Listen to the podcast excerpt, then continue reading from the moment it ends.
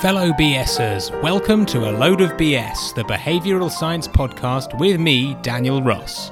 If you liked House of Cards, UK version wins every time, or The West Wing, you're in for a treat. This week I welcome political strategist, namesake and keeper of our eponymous tartan and ice shelf, Marc A. Ross, to A Load of BS. Marc's storytelling, his exuberance and his experience at the forefront of global politics glitter through both part 1 and part 2 of our conversation. Marc is a political nut. He fell in love with Reagan's campaign in 1984 as a young teenager and has been immersed ever since. You'll hear in the pod that Marc's knowledge and interests fly way beyond home affairs. He's no partisan, his outlook is utterly global, and he's a keen student of our British system amongst other, believing firmly that a broad lens gives perspective. He is the founder of Caracal, a communications and political intelligence firm specialising in international trade, commercial relations, economic diplomacy and global business. He's also the founder of the Brigadoon, a global membership network helping leaders make better connections and helping them better understand the emerging issues shaping commerce and culture.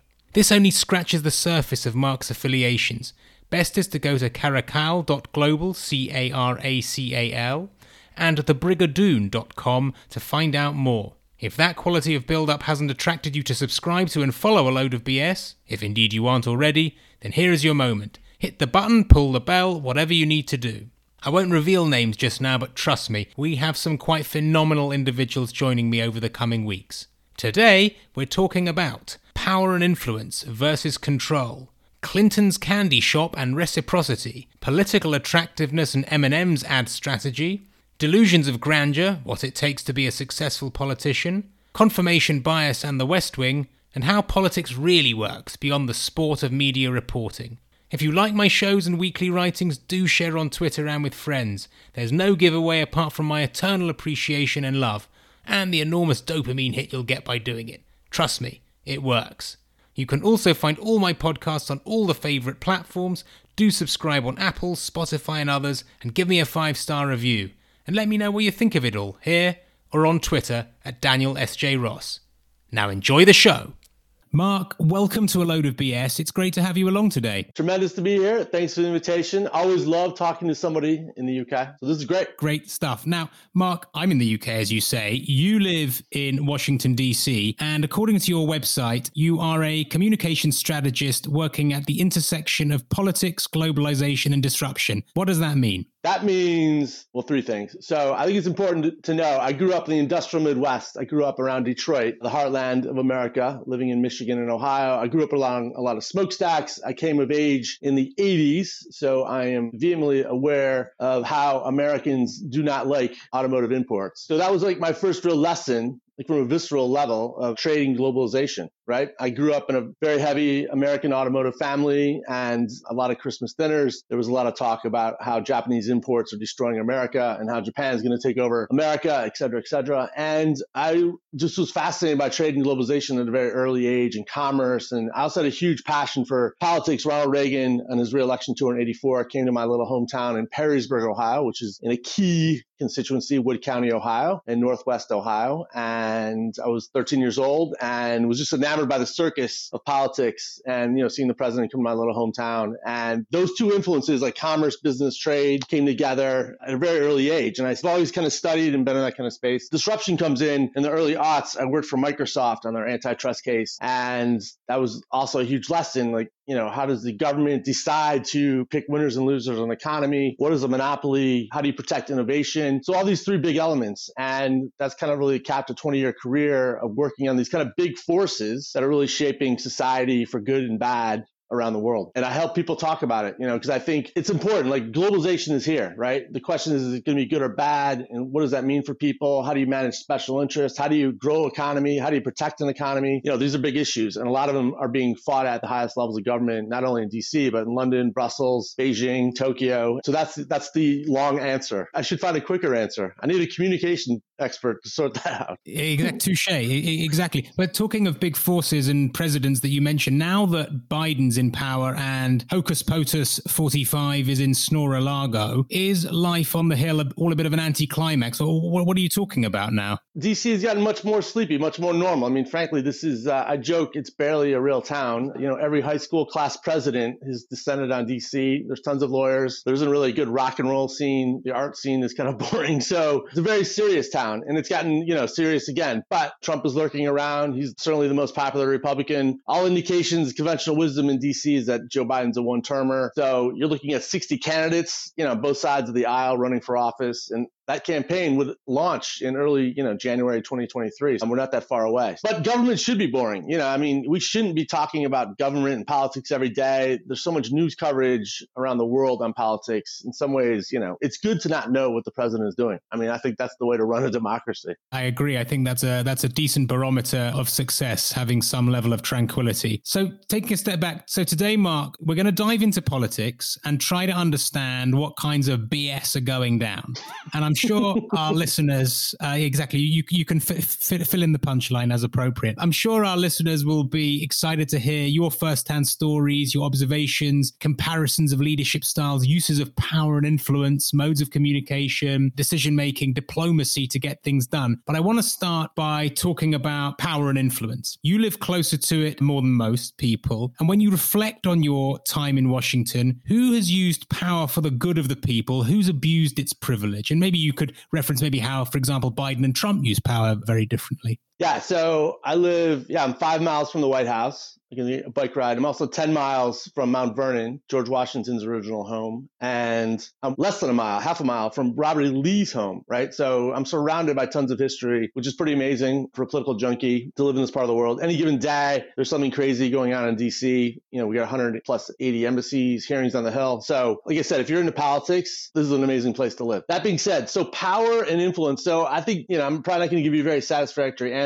Power and influence is really how you see power and influence, right? And for good or evil, there's always good and evil in every decision. Like Thomas Sowell said, there's really no decision when it comes to policy, right? It's all about choices. And I think that's the way people should look at politics, especially as I've gotten older. You know, I do a lot more bipartisan stuff just because of the nature of my corporate work. You realize there's two sides to every issue. In fact, there could be 4 or 5 sides to every issue. And, you know, this winner take all mentality is good for TV and making good commentary and selling newspapers. But in reality, when you have to get a deal done, you got to compromise. And I think that's the nature of it. I think what's interesting about DC, you know, Downing Street, Paris, you know, you think about these like great hubs of global influence. Power is one thing. Like all these people have power.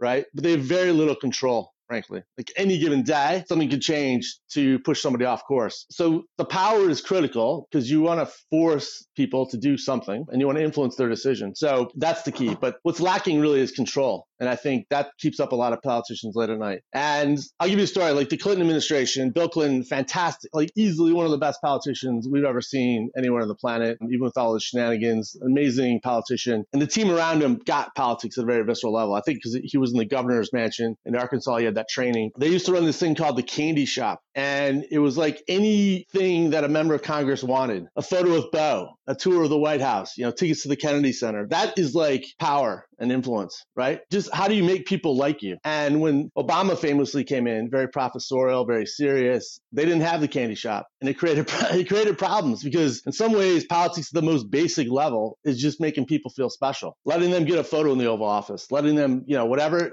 it is. And I think a lot like the Communist Party in China, I think about this a lot. Just there's very ceremonial, the big chairs, all the imagery, that's all part of it, right? And that's where when you have power and you can use your influence kind of shape decisions. I think that's what's kind of important. I love that story. I've never heard about the Clinton candy store. Yeah, the candy store was great. And it could be like the most random, like a member of Congress wanting a photo with Bo the dog on the South Lawn. All right, let's get that done. And you keep a checklist of this stuff. You know, I worked for Tom "The DeLay" Hammer. He was the majority whip from Texas. This is like my first job in D.C. I'm like 25 years old. Amazing introduction to politics. His job was the whip to get 218 votes in the House floor to pass legislation and also to keep the majority. Those were his two main jobs. And we kept whatever little thing we could do to keep somebody happy. They had a new book. We bought 1,000 copies. Oh, your dad runs a vineyard? We're going to serve that wine at this dinner. That was all kind of like the candy shop mentality. Yeah, these little things create, really powerful reciprocity for the serious stuff. Exactly. When the push comes to shove, and then just getting to know them. That's always a key thing too, especially as you see these really close votes. Sometimes you got to take one for the team. Sometimes you can get a pass because the local politics don't know that. But getting the reciprocity is really key. And it may seem seemly, but that's how you got to grease the wheels of democracy. I want to build on that. And I'm going to draw an analogy between actually advertising and politics. Now, ad people talk quite a lot about three factors which give a brand longevity. They talk about fame. In other words, does my name come easily to mind? They talk about feeling. Do people feel good about me? And they talk about fluency. Am I recognizable? So an example which is close to where you are, which comes to my mind is, for example, you question why candy brands would advertise, for example, in crazily expensive Times Square and even operate bricks and mortar shops there when their products are sold in every supermarket. They do that because you can't miss them, because visiting that store makes a kid feel happy and the logo becomes really unforgettable. So you might have actually part answered this, but I nevertheless wanted to try and build on what you said to understand what are the critical factors which make politicians attractive. Is it just a question of following M&M's strategy, or is there more to it than that? No, 100%. I would say, yeah, building off that kind of message of three, I've actually been thinking about this, title is super important, right? I've had certain jobs, and this happens to my friends too. My title is X, I work for the Department of Energy, or I work at the Department of State, whatever. I get invited to certain things. I'm saying the royal you, right? When I was a communication director at the U.S. China Business Council, I got invited to stuff. When I'm Marc Ross, solo entrepreneur, communication expert, nobody cares because I don't have the title. So when you're a senator, congressman, ambassador, cabinet member, you have that title, which gives you tons of power and influence and gets you invited to stuff. But once you're out of that office, nobody cares. You're only relevant because you have this title. Same kind of thing with the candy. And then from there, maybe you do some thought leadership. Your ideas are interesting. People start following you politically. And then reputation, right? So whenever, for example, Henry Kissinger walks in a room, he's carrying 40 years of all kinds of good or bad foreign diplomacy, but his reputation precedes him, right? So it's the same. Politics in a lot of ways is personal branding at scale. And it's becoming more so now that, in fact, you can communicate directly with constituents, not only in your own territory, but around the world with the internet. So no, those same principles apply at a heavy level. There's a great book, 1968 election, Selling the President. And it's about the Nixon campaign and how they brought in Roger Ailes and used a lot of, Madison Avenue techniques to sell the president. In fact, the cover, I don't know where the book is, but the cover is Nixon on a cigarette pack to being we're going to sell them cigarettes. So it is the same kind of stuff. Having the title gives you a lot of power, but then it's how do you keep that going? And I think that's what's interesting. Yeah, and I think we'll come back to that thought, because one of the consequences of too much power is overconfidence. Now, if I think of Trump, to say Trump is a good example of that is perhaps platitudinous, although actually at the same time, of course, he has an extremely thin skin and constant suspicion of his enemies, whether they're fake or real. But do you see what we might call an optimism bias in the elevated circles you move in, where political players have a tendency to overestimate their abilities? They become more susceptible to believing their own sycophants, and so believe more in the quality of their plans and ideas, and then the likelihood of the future success of those. 100%. I think winning an election, automatically, most politicians think, oh, I'm right, people love me, I won the election. But in reality, it's probably you were less worse than the other guy. That's why you won. So the hubris just about winning an election is super important. This is for kind of junior politicians when they first come in. Even you could see this with Obama, or Trump, all these politicians. Just because you won the election doesn't mean you won. You didn't lose is probably the way to think about it, right? So being a little bit humble, I think, is important. I think Biden's been in this town for so long that he kind of came in with that mindset. Going from there, I think the hubris thing is interesting because you don't have enough assets or resources to kind of get the job done. And there is a general belief in politics, the more passionate, the more persuasive, the more hardworking, if I could only talk to more people, I could win them over. That kind of eludes every politician. They don't have the marketing budget of Coca-Cola or Google, and, they're out in the streets. If I could only just knock on one more door, I could just convince these people. There's that kind of mentality too. And that's often, you got to be somewhat delusional to be a politician because it's an insanely ridiculous, soul-crushing job.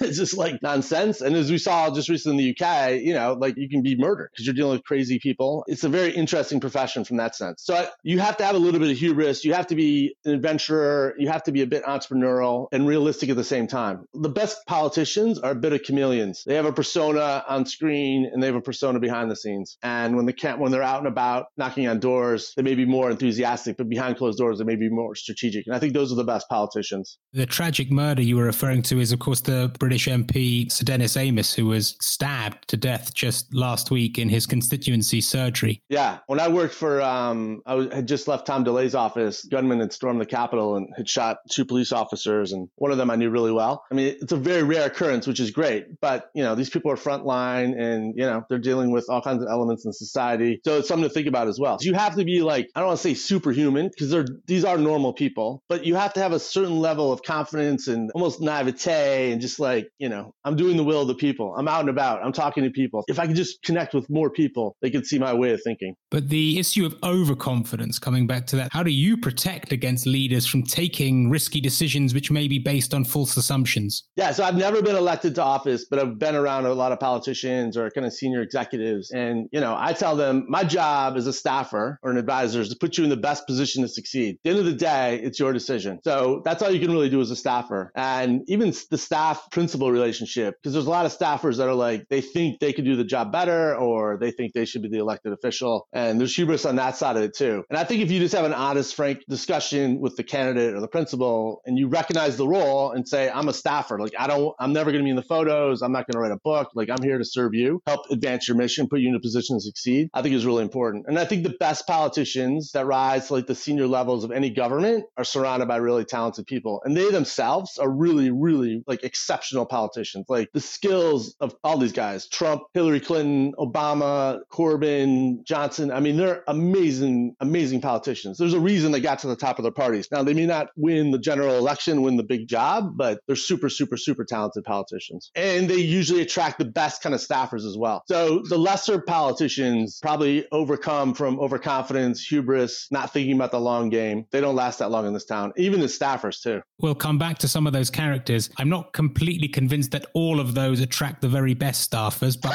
I accept your point.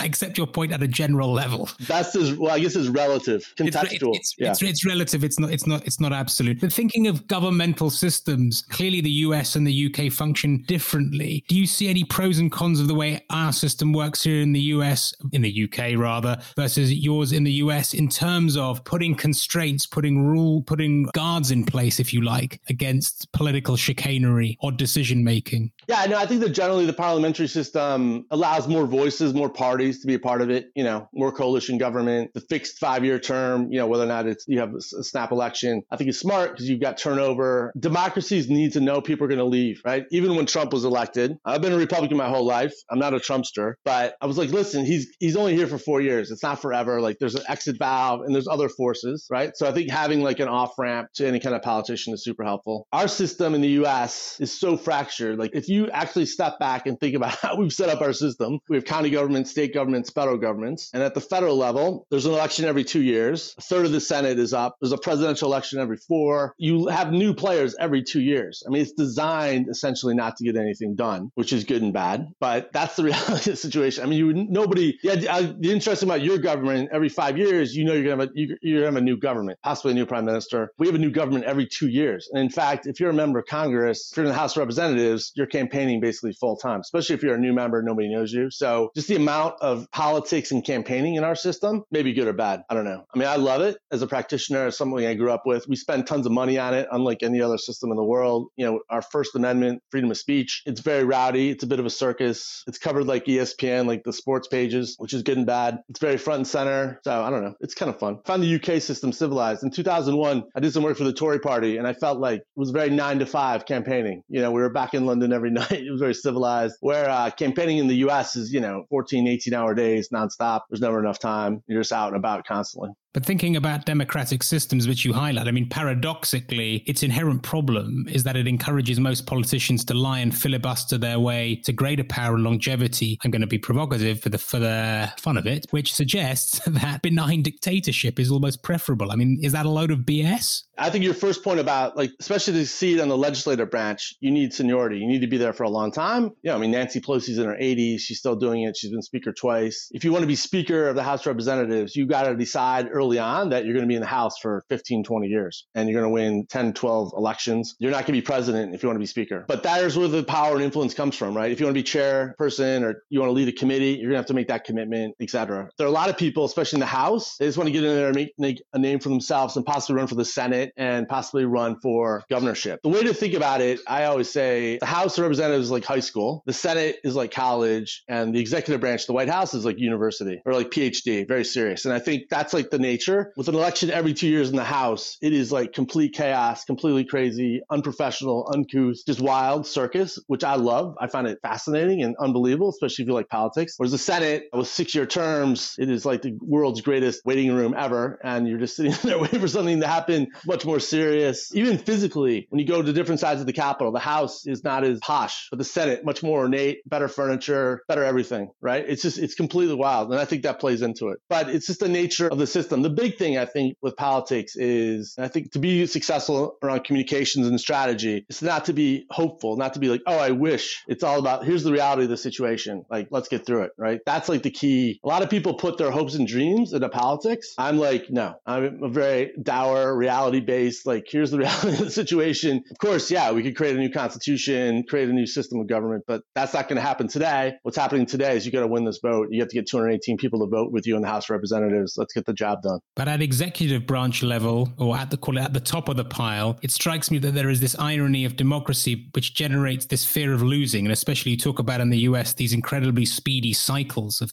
turnover. And what the democratic system pushes is that there is this need to compromise. There is a need to satisfy multiple factions. There is a desperate desire for survival at all costs. And inadvertently or otherwise, it often creates very unequal, unfair outcomes. And so my provocative comment about dictatorship was exaggerated, but we probably, of course, prefer democracy to any form of autocracy. But in some ways, I wonder whether you see both as self-serving as each other at times, certainly at the top table. I mean, I think a lot of that is just like the fear, all this like democracy is crumbling. And I don't know, I think it sells a lot of newspapers, makes for good TED Talks, very intellectual Chatham House discussions. But in reality, the system is set up. There's tons of checks and balances. It's super hard to get anything done. A major piece of legislation, going to take 10 to 12 years to change. The system, I said, is not designed to move quickly. If you think about it, the system is like to depress hyperactivity for the best outcome. I think that's a better way to look at it. And sure, democracy is going to be tested and pushed. But like I said, there's tons of checks and balances. It's super hard to get anything done. Even if Trump knew exactly what he was doing, it would be super hard to get full control of the system of government. I think it sells a lot of newspapers and it's scary and unsettling, but democracy has always been messy and pushed about. The 60s to me seemed like a much more crazy time. You had in the US, three major assassinations. You know, two Kennedys were killed, Martin Luther King, you had riots. We started having political assassinations, three in a decade. That's pretty wild stuff. That seemed like a more challenging time to me. Trump was just such a bombastic, over the top. He didn't know anything about government. He still doesn't know anything about government. He knows nothing about history, economics, anything important to be president. And he was surrounded by a bunch of pirates. That combination is very unsettling, especially when the US has access to nuclear weapons. That's what makes it a bit dodgy and a bit unsettling. But you talk of the complexity of getting things done, the layers of system and bureaucracy. I wonder whether you think that, you know, politicians and policymakers actually then live in the real world. Do you think they sometimes overestimate, with all the debate and the minutiae, do you think they overestimate how much people actually understand or embrace most policies and debate? 100%. Like, I think it gets back to the idea about hubris, passion, like if I can only talk to more people, if they can only see my thing. This idea too, like, you know, why aren't these people voting for their interests? Well, their interest is not your interest. And your interest, you're assuming your interest is their interest, right? And I think that happens a lot with a lot of political players. You know, and you win, like I said, you win an election, you feel great. You come to town and you're a freshman member of Congress. Nobody cares. You've got like the worst assignments, the worst office, the worst staffers. You're at the back of the line and you got to find a way to kind of claw your way through. There are a lot of politicians that have great ideas, get a lot of great press coverage, but they come to town and DC just suffocates them. I have this thing like DC is undefeated. Like ultimately, DC is going to beat you. The US government is going to survive. You can be president, you can be a senator, you could be Microsoft, you could have a great blockchain idea, you could revolutionize the way we travel and spend money, communicate, but ultimately DC collectively is going to say, here are the rules of the road. And that was a big lesson with the Microsoft antitrust case. You see that now with like kind of big tech. All my crypto friends love to tell me they own crypto. I find that's another interesting discussion maybe. But ultimately the US government and other governments are going to decide, currency is like a core thing to any government. They're going to sort that out, right? It's just it's like, what's the leash? How long is government going to let you kind of innovate before they kind of rein you in? That's part of the hubris and kind of passion passion behind politicians and even entrepreneurs. And you paint a picture of a rather suffocating place to be, quite frankly. It's designed not to get anything done. And there's a lot of interest. There's many agencies with subpoena power. There's the judicial branch. I mean, there's a lot of interest. Factions are rampant everywhere. It's not impossible. You just got to be kind of realistic. And how committed are you to, kind of see your big idea through? But DC, I mean, the District of Columbia is independent. It's not a state. It's its own territory, right? So I'm always like, the U.S. government is always going to survive. It may be small, it may be big, but there's going to be a U.S. government. And the U.S. government is designed to keep going perpetually. It doesn't matter who the participants are, but the U.S. government's going to survive in some form. I talked momentarily just before about politicians facing reality. And then as soon as you said, refer to getting nothing done, of course, I thought of Brexit as the obvious connection point. It was an obvious example, because I've often wondered, as many have, about, the correlation between big campaign messages and how people actually then decide where to put the cross on an election day. Brexit really threw that issue up in the air, but it's not the only example. Yeah, I love talking about Brexit too, because as I was saying, how DC is designed not to get anything done. I mean, Brexit with a simple majority vote of one check was designed to get a hell of a lot done with very little thinking. I'm still baffled and slack-jawed that you would go to the public and say, do you want to leave the union? Yes or no? And there was no other check. There was no vote in the House of Commons. There was no judicial oversight. The Queen had no authority. It was just left to the people. Our system is a republic. It's not left to the people, right? The people can put their voices in, but they send representatives. But whenever you have a direct to the people vote, you have no idea what's going to happen. And you've seen that with Brexit. That's democracy on scale, which is great. Yeah. And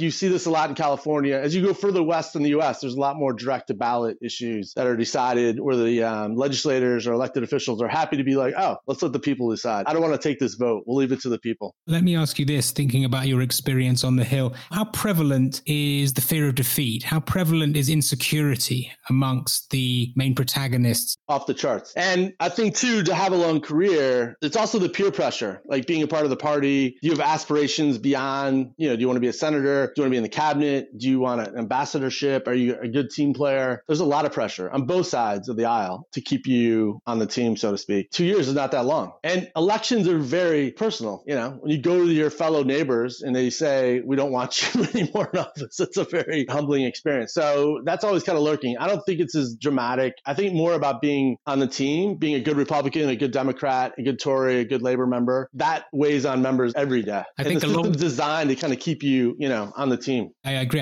And I think alongside this fear of losing also comes in parallel a fear of showing any weakness. So if I think back historically, whether it's we reflect on the mess, say, of weapons of mass destruction or the management of the financial system before the last crash, or take a relatively recent British example, justifying Dominic Cummings's COVID chicanery. Right. Politicians suffer from terrible confirmation bias, right? This tendency 100%. Always to seek out or interpret evidence in line with existing views. And similarly, by the way, interestingly, they cannot be seen to agree with any idea the opposition proposes, perhaps unless it's wartime conditions. So my question is all of that just a very sad state of affairs, or am I being terribly idealistic to even propose it? I think you've been watching too much of the West Wing. Yeah, it's a bit.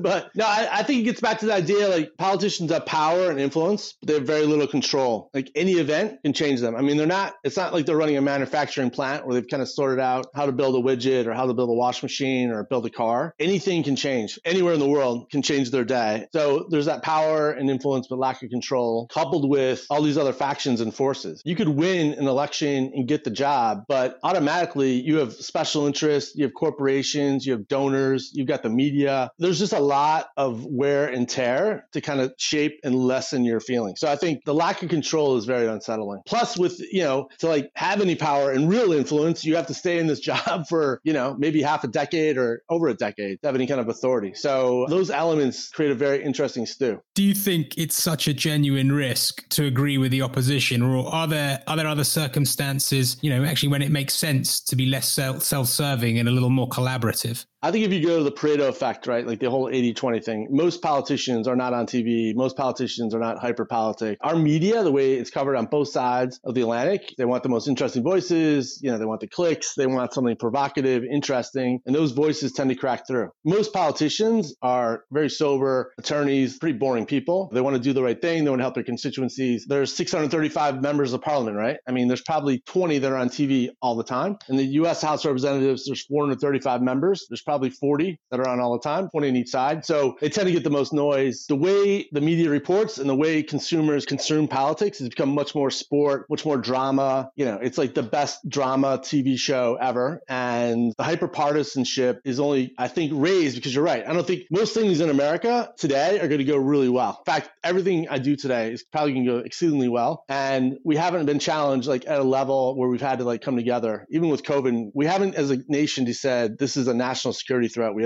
all need to come together. But I think the hyperpolitics is a bit overblown. And I think people are just, there's a sense of politicians I feel now that just, they generally want attention as opposed to actually wanting to do solutions, if that makes sense. I mean, do you feel that the media has caused great damage to politics, its reputation, the real story? Since the 60s, trust in institutions in the U.S. has gone down. Since Kennedy was elected, it's been downhill. Vietnam War, the Korean War, Reagan, there was an uptick, 9/11, there was an uptick. But most, if you look at the trust in institutions, both media and the U.S. government, been down to the left, down to the right for over 60 years now. So that's not surprising. Their business model is completely whacked, completely out of control. Anybody can get online and start spouting off crazy stuff. I mean, I do think there's a lot of politicians and even media that are just responding to like the most just absurd titillation or, you know, interesting kind of cheap point. That may work in the short term, but that's not a long-term strategy. But politicians are the ones that use those tricks. You know, they're getting attention. They're getting booked on TV shows. They're getting invited to speeches and they feel like it's working for them. But it's very easy to get attention. Both of us could get viral clicks very easily. Like we could both act like a total moron, run around, you know, Victoria Station naked, and we would get clicks. We would get attention. But is that going to help us win an election? Probably not. The serious politicians, they take a different approach.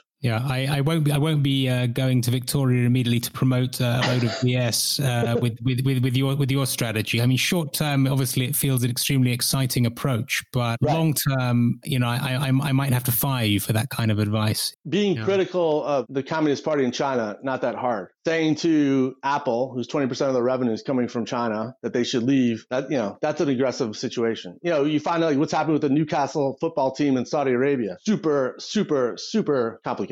The easy stuff, being hyperbolic or hyperpartisan, just to be partisan, they feel good, but is it a long-term strategy? I don't think so. But despite the 80-20 rule, which you highlight, which says actually it's a relatively small number of politicians who are on the TV screen and taking up column inches and perpetuating this sense of hysteria. Do you nevertheless think that the public, and that could be the US public, it could be the UK public, or generally, would be more sympathetic to politicians if they were frankly more human and told the truth now and again? I mean, I think they're more human. I don't know. I mean, I live in my little neighborhood. My senator is like 4 blocks from me. My member of Congress is right on the corner. You know, I see them grabbing coffee. They seem totally normal, but they're not. Politicians are getting on the front page. You know, they're not on Fox News. They're not being interviewed by CNN. Like they're totally decent, normal people. I think most politicians, by and large, most people that get into government are good, decent people. Now, of course, there are outliers. There's outliers everywhere. Banking industry, Hollywood, you know, sports, and they tend to get the most attention. But, you know, most politicians, by and large, are pretty decent people. And frankly, they want to get to know their constituents. You know, I mean, I think more people should spend time making an effort to like attend a town hall, you know, take the member of Congress to coffee, organize. Like a big thing is just invite them to your place of work, you know, let them tour, meet around. That's why lobbying and communications is so important. Elected officials don't know everything. You know, you're the subject matter expert. They need to hear from you. If they pass this law, if they change this, like, how's it going to affect your business? How's it going to affect your way of life? They need to hear from that. And if you leave it up to the loudest voices, the most cantankerous, the most hyperbolic, they're getting the worst information. You know, I think as a good citizen, not only voting is important, but, you know, you should make it a point of order to once or twice a year, reach out to your elected officials. No, I think you're right. Certainly in the UK, the majority of MPs go into the job with the very best of intentions. I believe strongly in that. What I also believe is that most convicted fraudsters don't commit fraud initially with the intention of causing huge damage and to go to the degrees of criminality that they end up doing. So politics pushes people at times down a slippery slope, but perhaps that's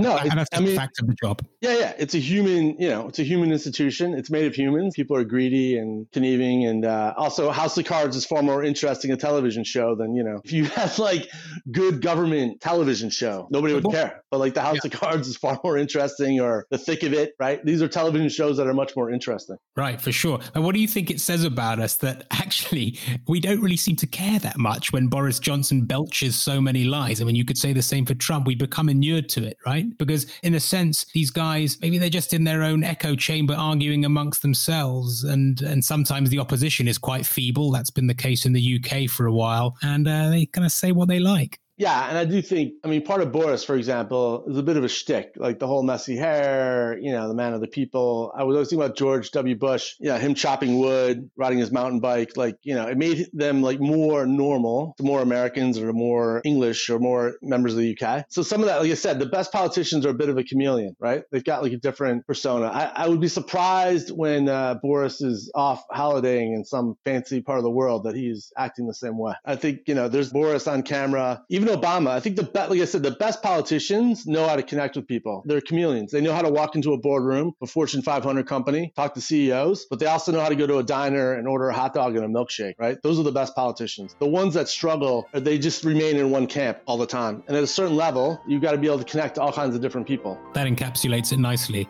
And there ends a whirlwind part one with Marc Ross. Come up for air, leave a 5-star review on whichever platform you're consuming this. Please subscribe and follow me both on aloadofbs.substack.com and on your favourite podcast platform. When you do that, it gives me the heart to keep doing more of this. So spread the word, and I'll be with you next week for part two of the only story in town which trumps House of Cards and The West Wing. Till next time.